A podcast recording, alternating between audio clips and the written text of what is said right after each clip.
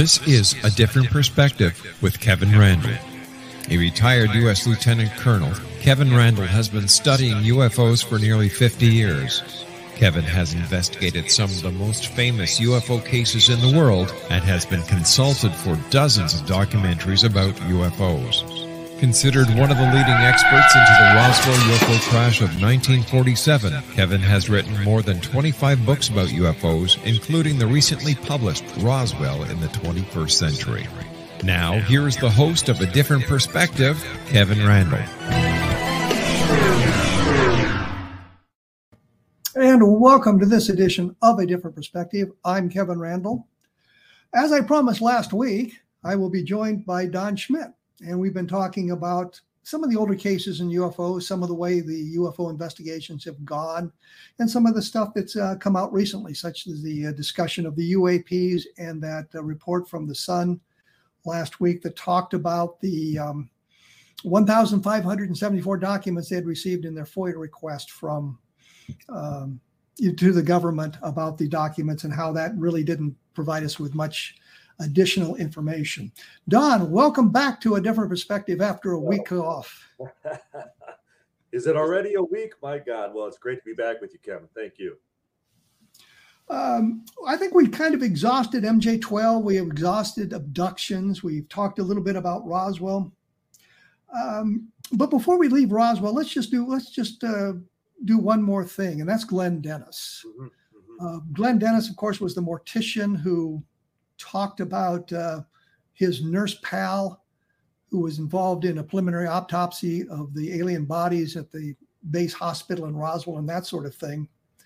Um, I think I abandoned him much earlier than you did. I believe you've abandoned that testimony at this point. What is your opinion of, Glenn Dennis? Well, and in saying abandon him specifically in his uh, recounting his run in or his experience at the base hospital with uh, the nurse with the, the phony name he had provided us, Naomi Self.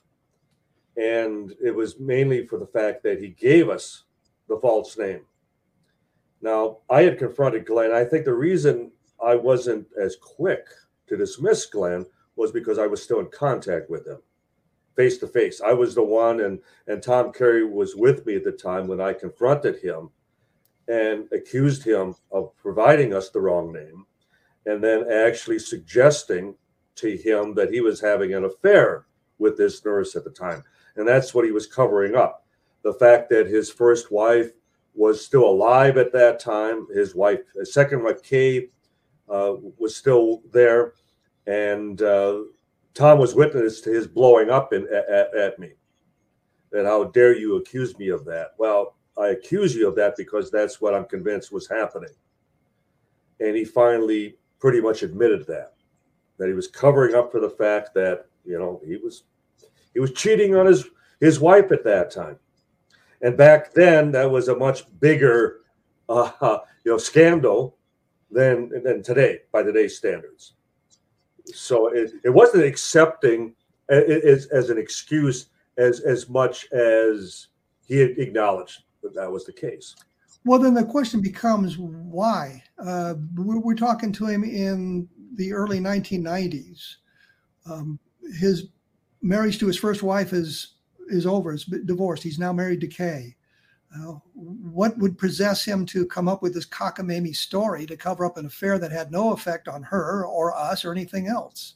Well, I think the Air Force at least provided a uh, a, a nurse in the in the in the guise of Adeline Fatten, who was a member of the M Squad at the base hospital on 47th, and that uh, as Glenn had described Naomi as looking like a young Audrey Hepburn, black hair, black big black eyes, and someone who had considered going into the sisterhood within the Catholic Church prior to going into the uh, Army Nurse Corps and she matched that you know description. And that she too had been transferred to england within a few weeks after the incident.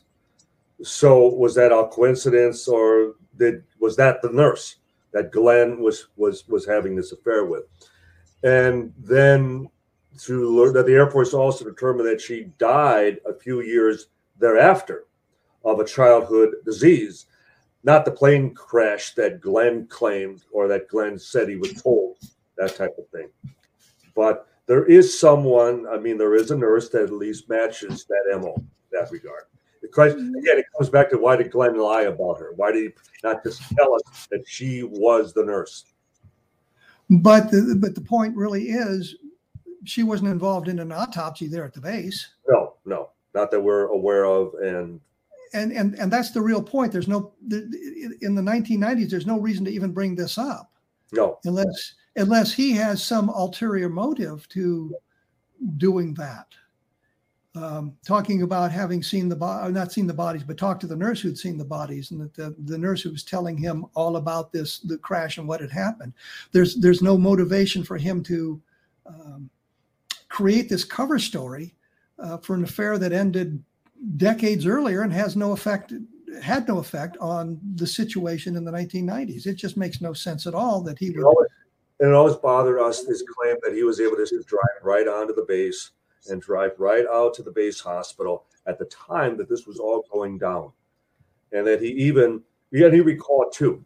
He even when we first took him out to where the hospital had originally been located, and the rehab center that now is gone, but at that time was built to the, the west of where the base hospital originally was. And he was trying to convince us that the loading dock area at that new building was the original from the base hospital when it wasn't. So he was even steering us wrong regarding even the building itself, demonstrating that for you to claim that you walked in through those back doors of that ER examination room when you couldn't even tell us the correct location when you took us there many years thereafter you know again painted this this impression that uh, he was just steering us along when we came to that portion of the story about actually encountering the nurse at the hospital and then a day or two later meeting with her at the px and her drawing a sketch of this preliminary autopsy. It, well, here's another here's another here's another problem. Where did we get the name Glenn Dennis? We got it from Walter Haut. Right. And you remember standing outside that bank building where they had the first museum up on the seventh or eighth floor or whatever it was, across the street right, from what right. used to be the Greyhound bus depot. Bus depot, correct. And I asked Walter about Glenn Dennis, and he said everything he tells you is golden. You can believe it. Mm-hmm. Walter had to know the story wasn't true. But it, but it, but the, the story originally that I recall came to us to Bob Shirkey, that Shirkey was the one who Glenn supposedly first confided to. And then it came to us, and actually, Shirkey had also approached Stan Friedman about. You remember, Stan got to Glenn before we did. No, he didn't. Well, I know, but they, they, but he had a sit down where they actually talked to one another. Yes, but I talked to Glenn Dennis before Stan Friedman got, got right. involved in it, and I had an appointment with uh, Glenn Dennis. It would have been the uh, I think four or five days after Stan had uh, right. sat down with him. And then we um, sat down, and then we actually got him on tape with Mark Wolf, the late Mark Wolf. Yes, November of 1990 with the uh, the documentary, the first Roswell documentary but but here's here's the point. Walter Haut had to know Glenn Dennis wasn't telling the truth. We got the name from Glenn uh, from Walter Haut, not from Shirkey, because remember we're sitting in Walter Haut's uh, living room talking about this, and Walter says to us, "I know the name you're fishing for. It's Glenn Dennis." I got the name. I got the idea there was a mortician involved from Cliff Stone. Mm-hmm, mm-hmm. Correct. So I had been looking for the mortician, and Walter Haut gave us the name. But so the question becomes at this point is is why would Walter Haut support Glenn Dennis's story with because Walter Haut had to know it wasn't true. Or if in retrospect we would now have the chance, we would ask Walter, did you were you aware of the story? Were you aware of the story that he would then provide us at the time that you told us? about Glenn. Uh, see, I guess we don't know that Walter knew anything more than Glenn had worked for the Ballard Funeral Home at the time of the incident. As to the extent of his involvement, was that news to us as well as to Walter at the time? I guess we won't know. Well, what remember Walter told us that he and Glenn Dennis had shared an office at one point. Uh, his art gallery was in one part of the building, and and and Glenn Dennis's was in office was in another part of the building. So they knew each other for many many years. Correct. Right. So I'm just bothered by Walter Haut defending, endorsing Glenn Dennis's tale, which we now know is not true. No, or supporting a friend. We don't know. We don't know. Well, yeah, uh, okay, we can we can go there, I suppose. Um, I think we should move into some of the modern problems with ufology, hmm. and one of those is Trinity. Mm-hmm. Um, this is Jacques Vallée's book. I had Jacques Vallée on the program. I talked to him extensively about about it. Uh, the book. I read the book. It was horrible. I had to really struggle through it. A lot of nonsense in there that had no relevance to the initial story. Um, we're going to have to take a break here in a moment, so I'm going to set this up for the next segment. One of the main wit- witnesses is a fellow you talked to in the 1990s. Remy uh, Yes, absolutely. Before Paola Harris and, and Jacques Vallée got a hold of him and chatted with him and that sort of thing. So you had the story earlier. I think Stan may have had it even earlier than that. He may so, have. It, it, was around that same time, right? So we've got this story, uh, Trinity. So we're going to talk to it from a position of um, having some personal firsthand knowledge about that story and uh, some of the other information that came out in the discussion with uh, with Baca and that sort of thing, and what Jacques Vallée had said. Uh, once again, the blog is www.kevinrandle.blogspot.com, and I say this only because it, it is an opportunity for me to provide a little bit additional information for somebody who's interested in that additional information about the things that we talk about on the program here. So Don and I will be back right after this, and we'll be talking about Trinity. So please stick around.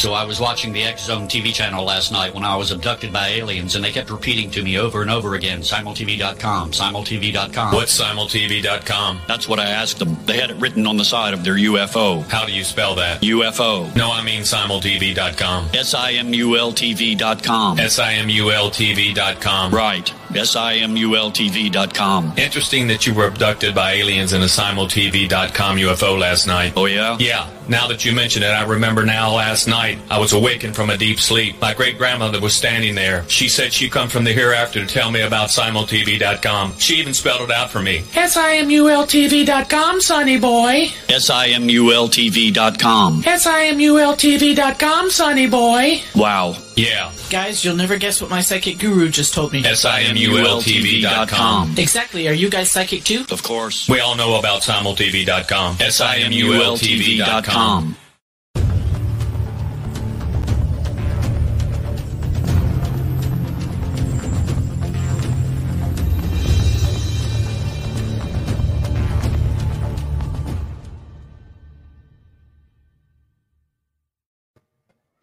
And we are back. I'm joined by Don Schmitt. We've been talking about a lot of things in the world of ufology. Uh, from the last uh, program last week, we talked about UAPs and the government reopening investigations, uh, which are going to be classified immediately, apparently, from what they've said.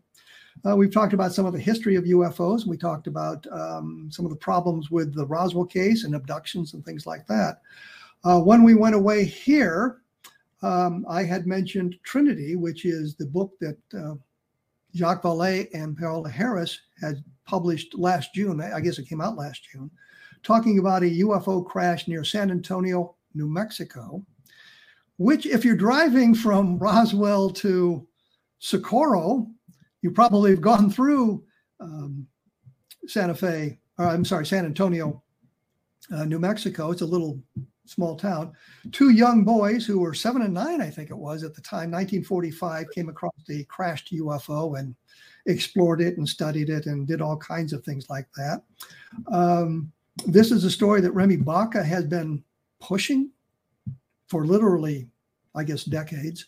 Uh, and I, I, mentioned before we went away, and, uh, and Don kind of confirmed this, that he had talked to Remy Baca in the late 1990s about this. Uh, tell us a little bit about your encounter with, with Remy Baca.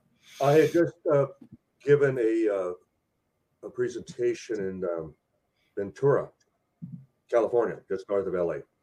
And I was introduced to, uh, and I heard it as Ray Baca at that time and he uh, had me sign a copy of a Roswell book. He had just heard the whole lecture as far as uh, on Roswell, and he described that uh, he was present on the plains in 1947, trying to draw that connection that he was a potential witness. And uh, because already we were discounting anything happening on the plains, especially in July of 1947, it remained in my gray basket for all those years until he resurfaced about 10 years later and uh, was claiming that he had an actual artifact, something from the crash. And the good partner that I am, I referred him immediately to Tom Carey. I felt I, you know, didn't want anything further to do with this because, um, you know, he was he was making claims that I felt could not be uh, justified, couldn't be verified, and so Tom would engage him, and he would send uh, Tom pictures of uh, this artifact, which we both looked at and we're going, where have we seen this before? This looks familiar. And finally, I came up with the notion that this was something that looked like it was part of a windmill. As it turns out, it was. It was the internal rotor shaft of a rudder blade from a, a windmill that we so often would see in New Mexico. Well, again, it fell to the wayside. Nothing became of it. And then all of a sudden, next thing we know, Paola Harris is promoting this case. And not that it happened on the plains, but that it happened and as we both know, there are many areas of New Mexico that are called the Plains, whether it be a local rancher, you know, referring to a particular pasture or area on their own ranch or certain areas of New Mexico itself. And that it happened in San Antonio, or excuse me, uh, yeah, San Antonio, uh, uh, New Mexico, and that it happened not in 1947, but rather in 1945, two years before. And then to hear the military's involvement, and then for the book to come out, Trinity by Vallée and, and Harris. And I think, like yourself, what bothered me most about the case was not only the change of the date, location, but the behavior of the military. That it was that that nonchalant, that it was that lacking in security, that they were, and then the idea that they were destroying the wreckage, that they were burning it, they were burying it. They were acting like uh, this was something routine, and that they left even unattended vehicles and would return the next day to resume the recovery, the retrieval operation, that type of thing. So none of it painted, you know, genuine in that regard. And yet there were all these trappings, all these overlappings about Roswell. And as I had mentioned, we had met after I'd given a Roswell lecture. He bought. Well, let, me, let me interrupt. Let me interrupt here because there's one point you said just a moment ago. All these trappings of Roswell, and I, I know what you meant by that. It means that a lot of the descriptions he was giving were things that came out of the Roswell case. It sounded right. exactly like it had been lifted from the Roswell case, which is suggestive of something that isn't accurate and isn't true. Right. Exactly. Exactly. And so, thank you for that. And just it, it, it was a, a case that, as a result, was quickly dismissed because there was nothing that smacked of reality, nothing that smacked of even the terrain, New Mexico, as we both know it. There was nothing that suggested an actual military recovery operation, as you, especially in your case, Kevin, you would anticipate, as you would expect. So it's like, what does it take to finally dismiss this as being just so much fantasy? And as we have Remy Baca, as Tom recorded him in one of their phone conversations, actually asking him, How can I make money off of this? And that in itself, to me, should be the kiss of death. End of story. Because you're clearly demonstrating that this is all this is to you. How can I make money off of my story, per se? Well, is it single witness? I mean, there were two young boys involved in it. Um, there was another fellow who was with Remy Baca. Uh, did anybody interview him about what he had seen and what he had done? No, not as far as any investigation. I'm sure, I mean, they would claim that their fathers were involved. They would claim that they even, in retrieving some of the wreckage, that they they hung pieces from their Christmas tree. You know, you know, years thereafter. And and again, what there, there should be a whole train of witnesses if, within the families alone. And you read the book. Where was this effort to talk? I mean, you and I, again, we walked the walk. We tracked down and we we went to the, the very homes of every potential witness we could. I don't see that here. That you would rely on one lone individual to tell you the whole story, and you're able to write a whole book about it. Well, I think I think the important point is that that uh, kind of like the Gerald Anderson story that we were talking about before. All the relevant witnesses were already dead before they began talking about it, so you couldn't go to the witnesses and say the family and say, "Is this true? Uh, did this happen? Where was what were we doing here?" Uh, I want to I want to point out because I, I, think it's important that the the stuff they hung from the Christmas tree was sort of like tinsel, mm-hmm. it was sparkly ribbons of of um, metal that they they hung from the Christmas tree. And So the question then becomes, if you had all this material, where is it now? Where is it now? You know, somehow it always disappears. And I, that's kind of the problem with the Roswell case too. Every time we've heard that you know somebody has a piece of debris or somebody has done this or somebody's done that, we can never get to the point where we've got that piece of evidence. It always seems to vanish. It's a friend of a friend type story. Well, you remember the case with Walt Whitmore Jr., the son of uh, the majority owner of the radio station KGFL, and that he had a piece from, uh, you know, that Brazel, the, the ranch foreman had actually brought into town that Sunday, July 6th. And he kept this piece in that bank security box for like 30 years. And then he returned home with it. He died after we had met with him shortly thereafter. Well, let, let, let me clarify that one point. He he made a big deal about how he had kept it in a safe deposit box for years and years and years. Right. But then he was going to take a trip to Europe and he had to put something else into the um, safety deposit box. So he took that debris out and he took it home with him. Mm-hmm. And it and then it put it in his junk junk room, as he called it. Correct. So my question is, you've got something that you thought was of historical significance, maybe of great value, that you kept in a safe deposit box for years and years and years, and then suddenly you decided, well, it's not as important as some other stuff. I'll just take it home and throw it into my junk my junk room. And for and all of the efforts by our and by the late Max Littell, who had introduced us to uh, Whitmore Jr., again, conveniently disappears. Gone. Or, or his discussions with the late Carl Flock. Right, right.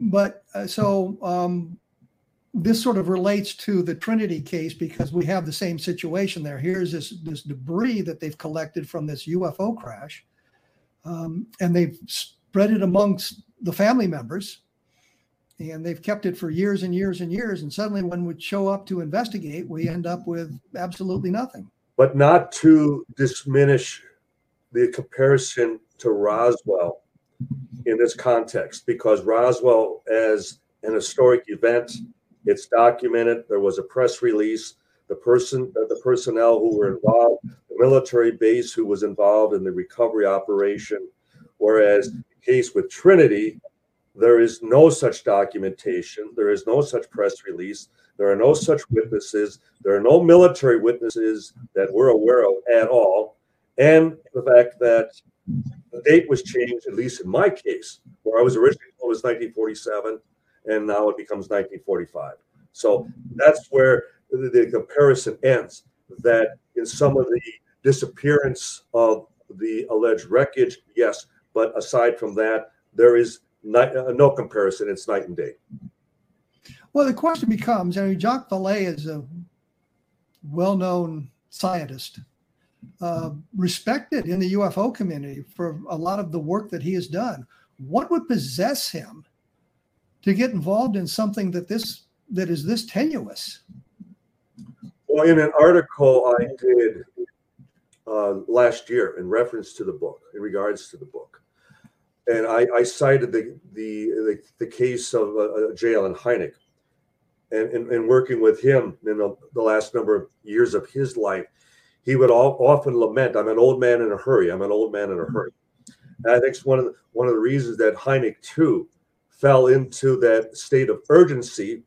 That the only thing and the one thing that is going to prove the reality of the phenomenon overnight is hardware, a piece of physical evidence and how uh, Jacques has now come full circle as well. That he never would give us the time of day regarding Roswell, but yet now he has himself, you know, became become involved as far as in a you know so-called crash retrieval case, with the hope that he's going to finally come up with the Holy Grail.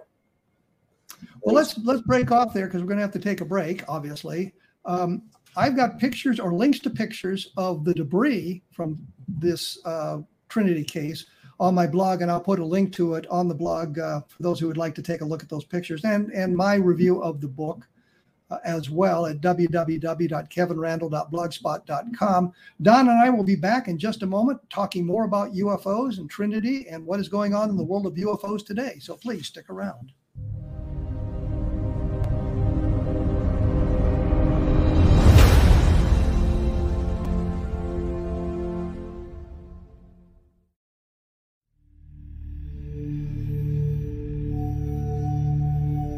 You enjoy paranormal, sci fi romance, yet find yourself tired of the same old themes and storylines? Then you won't want to miss Kahira O'Donnell's latest exciting release, To Taste You Again. Alien Lord Kane McKean knew the moment that his destined mate was born. He watched from afar, waiting for her to grow from child to woman. However, before she was old enough, she was stolen from her home world by flesh pirates.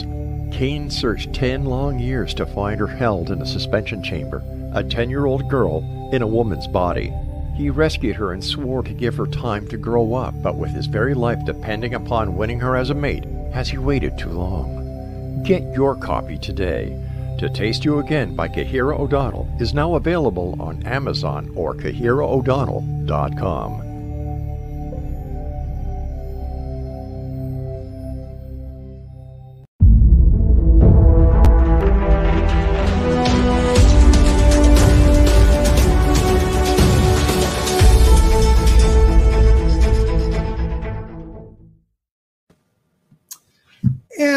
We are back talking about UFOs. What else?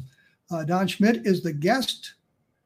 We were uh, dissecting, I think would be the word, uh, Jacques Vallée's book, Trinity. Uh, Don, as I mentioned, and he's mentioned, had an opportunity to uh, chat himself with the, with the main witness. Um, a man who I guess we don't find particularly credible um, and a little bit surprised by Jacques Vallée's adherence to this tale.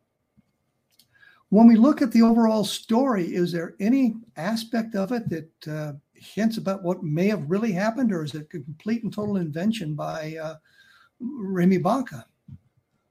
Well, as I originally mentioned, what really appalled me was their recounting the behavior of the military I mean, they're described like the Keystone Cops. I mean, you could just as well have inserted the Three Stooges the way they bumbled through the entire situation and the total lack of security and having an audience. And I mean, in direct contrast to Roswell, where you would get shooed away, you'd be waved away, you'd be taken aside, and at gunpoint would be told, you know, you didn't see anything, nothing happened here. You're never going to repeat what you just witnessed, that type of thing. Whereas in this case, which you would think would have been a complete, a total, uh, as far as red flag to a Vallée. There's nothing military about their response to this. It's like, who were these people? If, if, if this did happen as described, I mean, I'm sorry. You know, post World War II, where the, with the beginning of the Cold War, and the idea that they would have a recovery operation of a craft of such, you know, highly advanced technology, and they would treat it as though they were just scraping up the remains of a of, of a car accident. And then allowing the boys to just rummage through and remove pieces and behave as though hey everyone you know is free to come in and grab whatever souvenirs and then hang them from their christmas trees like like so much tinsel thereafter no no well couldn't couldn't an argument be made that they were exposed to something the military was exposed to something that they were unprepared for and they wouldn't have recognized the importance of the crash site, and so that the security might have been a little bit lax. Well, I think if that be the case, security would have, would have been even stricter, would have been even more, you know, enhanced. Even though, as we would joke, even with Roswell, there, there was nothing in the Army field manual at that time how to respond to that, and that's when and you would be the the expert on that that's when you pull out all the stops. That's when you don't relax security, you increase them. If you if you can't identify something, you don't you don't pull back on, on restrictions, you elevate them. Well, I, th- I, think the important point is, and, and you've, you've alluded to this, but what struck me in the book was that they loaded the object onto a flatbed truck to drive it out of there. They got everything ready to go. They put a tarp over it, and then they all went to lunch. Yeah. Took off to town and, and to lunch. And so the two boys who'd been spying on them for a couple of days ran down there and got underneath the tarp, and one of them climbed up into the craft. Precisely. They left. They left the truck. They left the, craft unattended, unsecured, and then the description that whatever uh, wreckage remained, they discarded they burned. I'm sorry. Or buried. Or buried, right. Uh, no, no. And I think, I think from reality. I think I think in the book it says that they went back years later, and, and meaning Vallée and Harris went back to the site where it supposedly happened, and the terrain had changed radically because of uh, weathering. I mean, there was some kind of flood, and, and oh, where right. they had buried the debris was now under 20 feet of additional yeah. Yeah. Um, ground cover. So they wouldn't be able to locate it anyway. I mean, this is just a, a good excuse for not being able to provide any any evidence, but but there we are. Um, does this doesn't doesn't this hurt the entire UFO community though when we have this kind of thing come out that's so blatantly untrue? Well, the book sold well. I mean, it, it's done well. I mean, you look at the number of reviews at um, Amazon, and they're all glowing. They're all, you know, they're almost all, you know, accepting of this case. So I guess yes and no.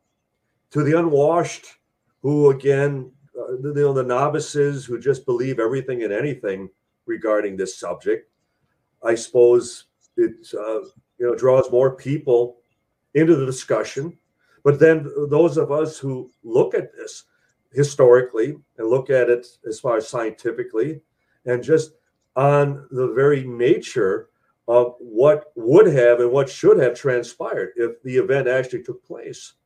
And we're also very familiar with New Mexico, the terrain, the the the, the, uh, the uh, area, you know, in, in question and the accessibility. And so we have to put this all together.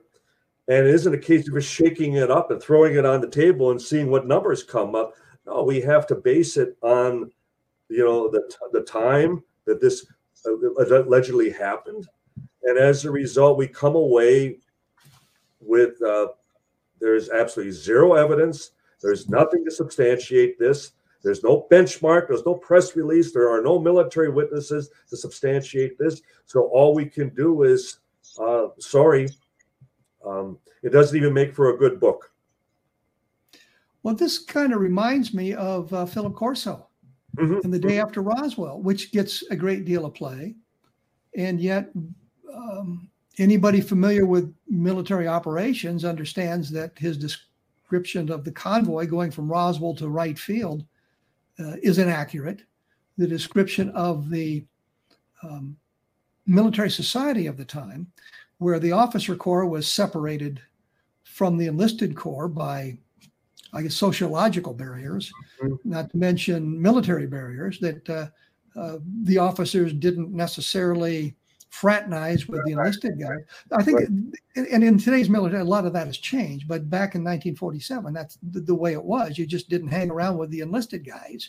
Correct. Um, air crews may have been a little bit different because I know in my experience in Vietnam, uh, we hung around with the air crews because we were all working together on a mission in a combat environment. But when you're outside that and you're more in a peaceful, peaceful peacetime uh, environment, that there was this great chasm between the officers and the enlisted men. In fact, I knew a, a girl a long time ago who told me that she had a good friend when her, her father was in military and, and her good friend's father was in the military, and they would play together until they discovered that her father was a an officer and her friend's father was an enlisted man, and she could no longer play with that girl. Uh, it gives you an idea of the chasm that uh, separated the the enlisted ranks from the officer ranks. But Corso's tale, um, I think, has been disproven quite a bit. Um, it, Well- what is what, I'm sure you are as well. We're often asked, well, how come you didn't include Corso in your writing? How come you, you haven't mentioned Corso in your presentation? And as we both uh, can, you know, very confidently say, it's because we find the his story totally unreliable. We find we, we know for a fact that he was highly influenced by a known, as far as uh, fabricator who we exposed, that being Frank Kaufman. We know for a fact that when you read the Corso book the day after, that the entire summary at the beginning of the book is 100% Frank Kaufman. So here you are, your, your claim is that you're a first hand witness and you have to rely on another to provide you with the details. And then, no less, you, you rely on a fabricator to provide you with the storyline. So, again, it, it, it, it, hardly smacks of reality and uh, the truthfulness in the story. Well, I know that Kaufman and um, Corso appeared on a radio program together, hmm and every time there was a conflict in the stories, Corso would bend to Kaufman's version of it. Correct, correct. um, because, well, Corso believed Kaufman was telling the truth. And of course, we know now that Kaufman wasn't telling the truth. We got fooled by Kaufman, who was um, a nice enough fellow. You know, I mean, Always we us out to breakfast. Always took us out to breakfast and would pay for it, which, and would pay for it. And he would Provide- suggest that somebody else was paying for it. yes, yes, it was all part of his expense account. So we should allow him to pay for it. Sure, Frank, yeah, buy us, buy us a couple of eggs and a hunk of toast. I'm on, I'm on board. Um, But see, the most telling thing was when um, I asked, because they had been to Roswell on two previous occasions before penning the book, sitting down and actually writing this. And I asked, now, in coming in into Roswell, now where did you stay? Because I was curious as to who were they talking with, who were they contacting as far as doing their own research, and then to find out that both times they stayed with Frank Kaufman. So how was it that they even, you know, coincidentally came together? And so it was like it was a marriage made in hell, so to speak, and that there was nothing good that would become of this. And we would have warned them, no, no, no, Kaufman would be the last one we would recommend you staying with. But nonetheless, there it is. Well, the one uh, other thing I probably should point out, um, Bing's publishers in in the New York area knew who I was, meaning I had submitted books on UFOs and I had published a number of books on UFOs. One of the editors sent me a copy of their proposal for their book, the uh, uh, Corso's book, and uh, I was going through that, and I came to the point where Corso claimed to have been a member of MJ12. yes, yes. And I wrote to, I, I wrote back to the publisher and I said, no, No. son, there is no MJ12. This is this is a blatant lie. Right. And they passed on the book, probably angry at me because uh, the book did did very well and made them a lot of money. But the fact of the matter was that it wasn't it wasn't an honest account of what was going on. Uh, we're going to have to take a break here. When we come back, we'll talk about some of the more modern issues in ufology and what's going on and who's doing what and how well they're doing it. And as always, take a look at www.kevinrandle.blogspot.com. And if you have a chance and you're interested in Roswell, take a look at Understanding Roswell. I think there's a lot of information in there. It's going to be a little bit new and a little bit surprising. Other than that, please stick around and I'll be back with uh, Don Schmitt in just a moment.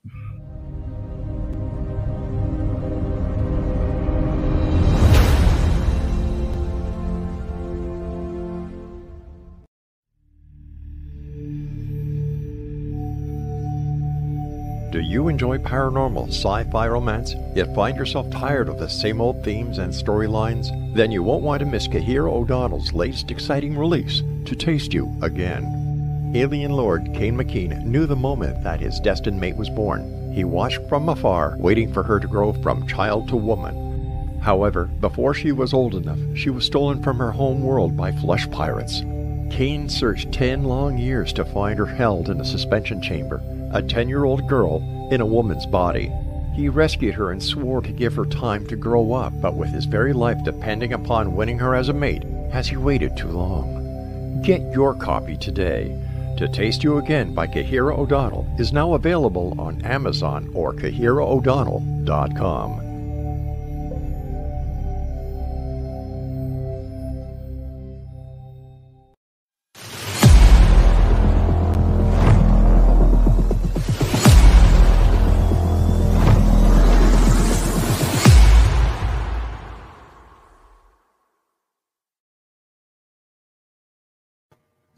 And welcome back to a different perspective. I'm still the host, Kevin Randle, believe it or not. Uh, I think we've pretty well exhausted Corso and his nonsense and Jacques Vallée and his nonsense. And I noticed that the last books I've done, uh, Understanding Roswell and Levelland, uh, for example, and, and the book on, on Socorro, are, are deep in the past. Uh, the, the only book that I've done recently that sort of brings us into the modern world is UFOs in the deep state, Mhm. and it, it look at how we got to this point in ufology today, where we're, where we are now. Uh, what is your take on that sort of thing? Where where ufology is going? What can we expect in the future? Well, you you certainly remember one of the ways we even originally met was with your book that uh, came out the October uh, October scenario, with the very idea that that wave in the fall of 1973 was the, the arrival, the first time that we had actually been visited, and I would I would turn it the other way around that the last true wave, the last true confrontation or visitation was that fall of 73. That whatever the phenomenon, whatever its origins, in many ways it went home.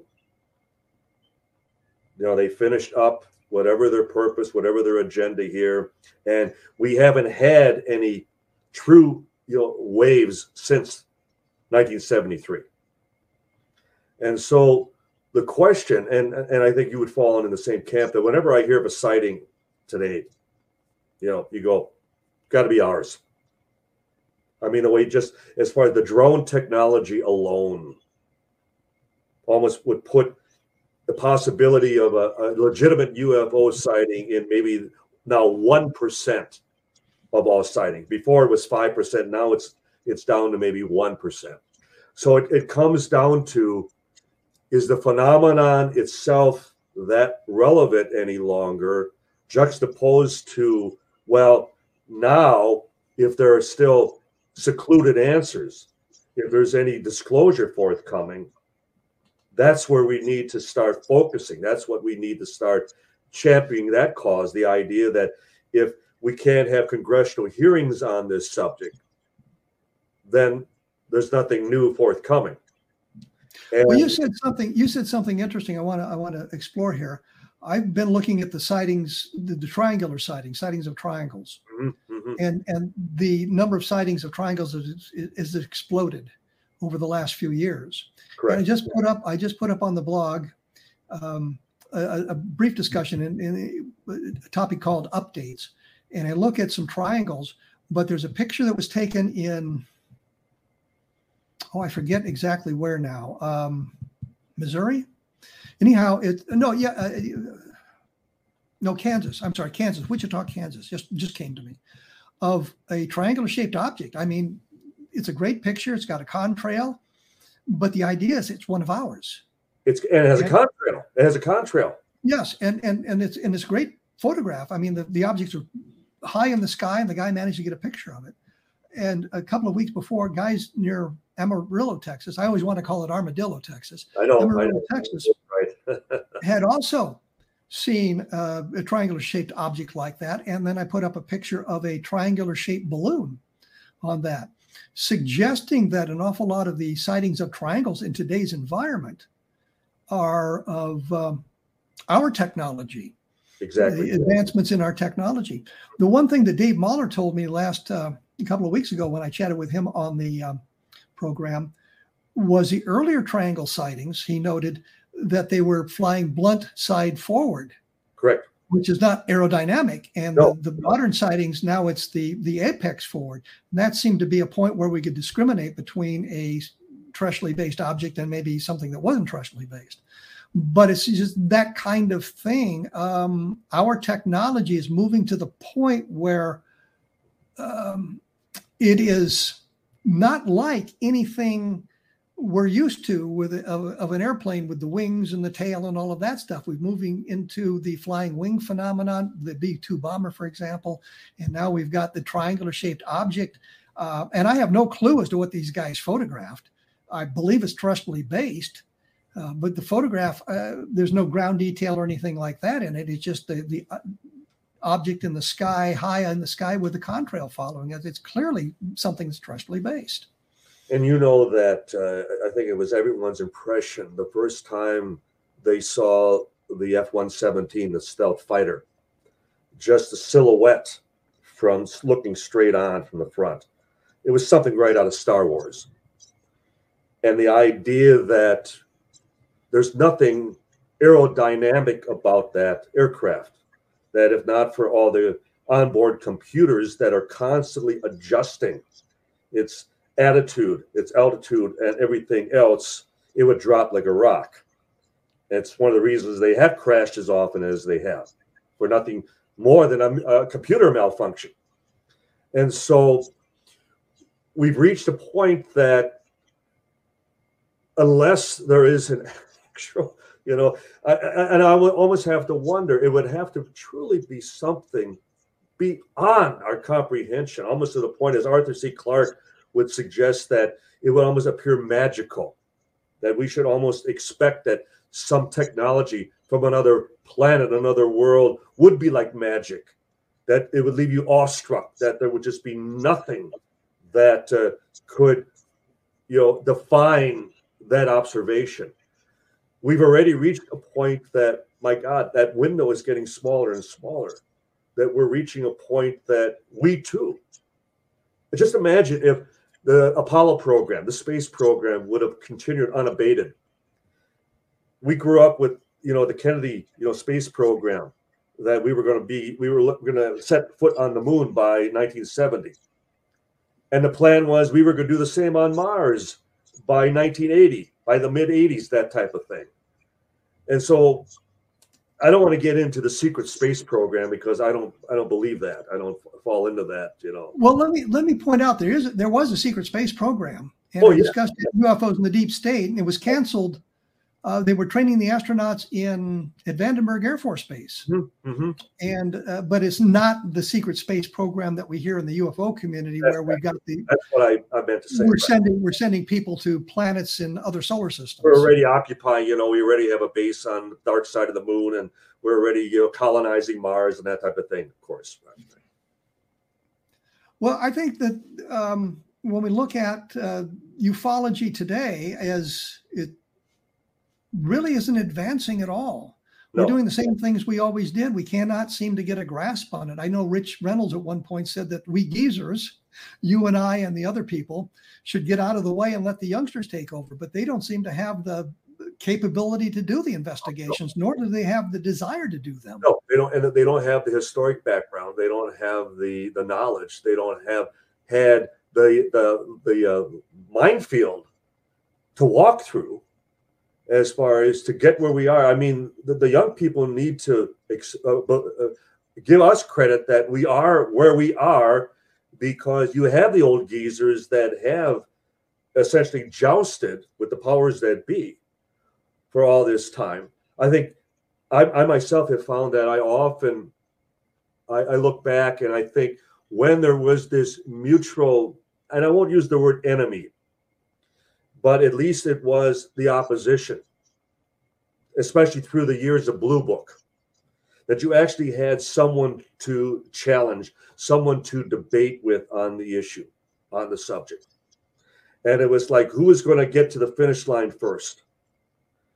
And I, I, I personally feel that you had mentioned that you had um, the uh, the grand opportunity of actually meeting Donald Keyhoe. And I often think that the reason that they spoon fed Keyhoe, the reason that Keyhoe had the relationship he had with the Pentagon was because they had to keep him on a short leash. They had, they needed to keep him at arm's length.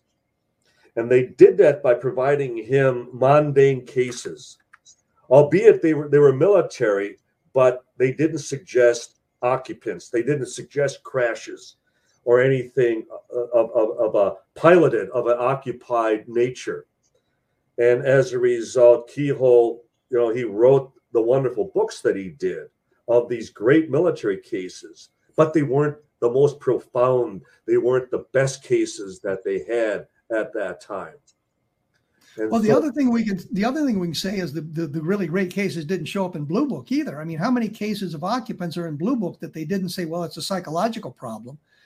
It uh, I, there's Zamora, there's um, one or two others where they said, uh, you know, it's an unidentified case with an occupant's involved. But for the most part, if you saw an occupant, you were immediately labeled as psychological and they blew the whole thing off. They didn't bother to investigate it or they did it surreptitiously. And I think of right. Kelly Hopkinsville at that point where uh, some guy uh, from from was it Campbell Air Force Base investigated for him and sent him information, and so they could say, well, we didn't really investigate this, but they had the information. They had the information, and you know, and Hynek uh, as well as the the chief scientific consultant to Blue Book often commented that uh, he was fully aware that the hardcore, as he would put it, cases were going upstairs, were not going to Blue Book.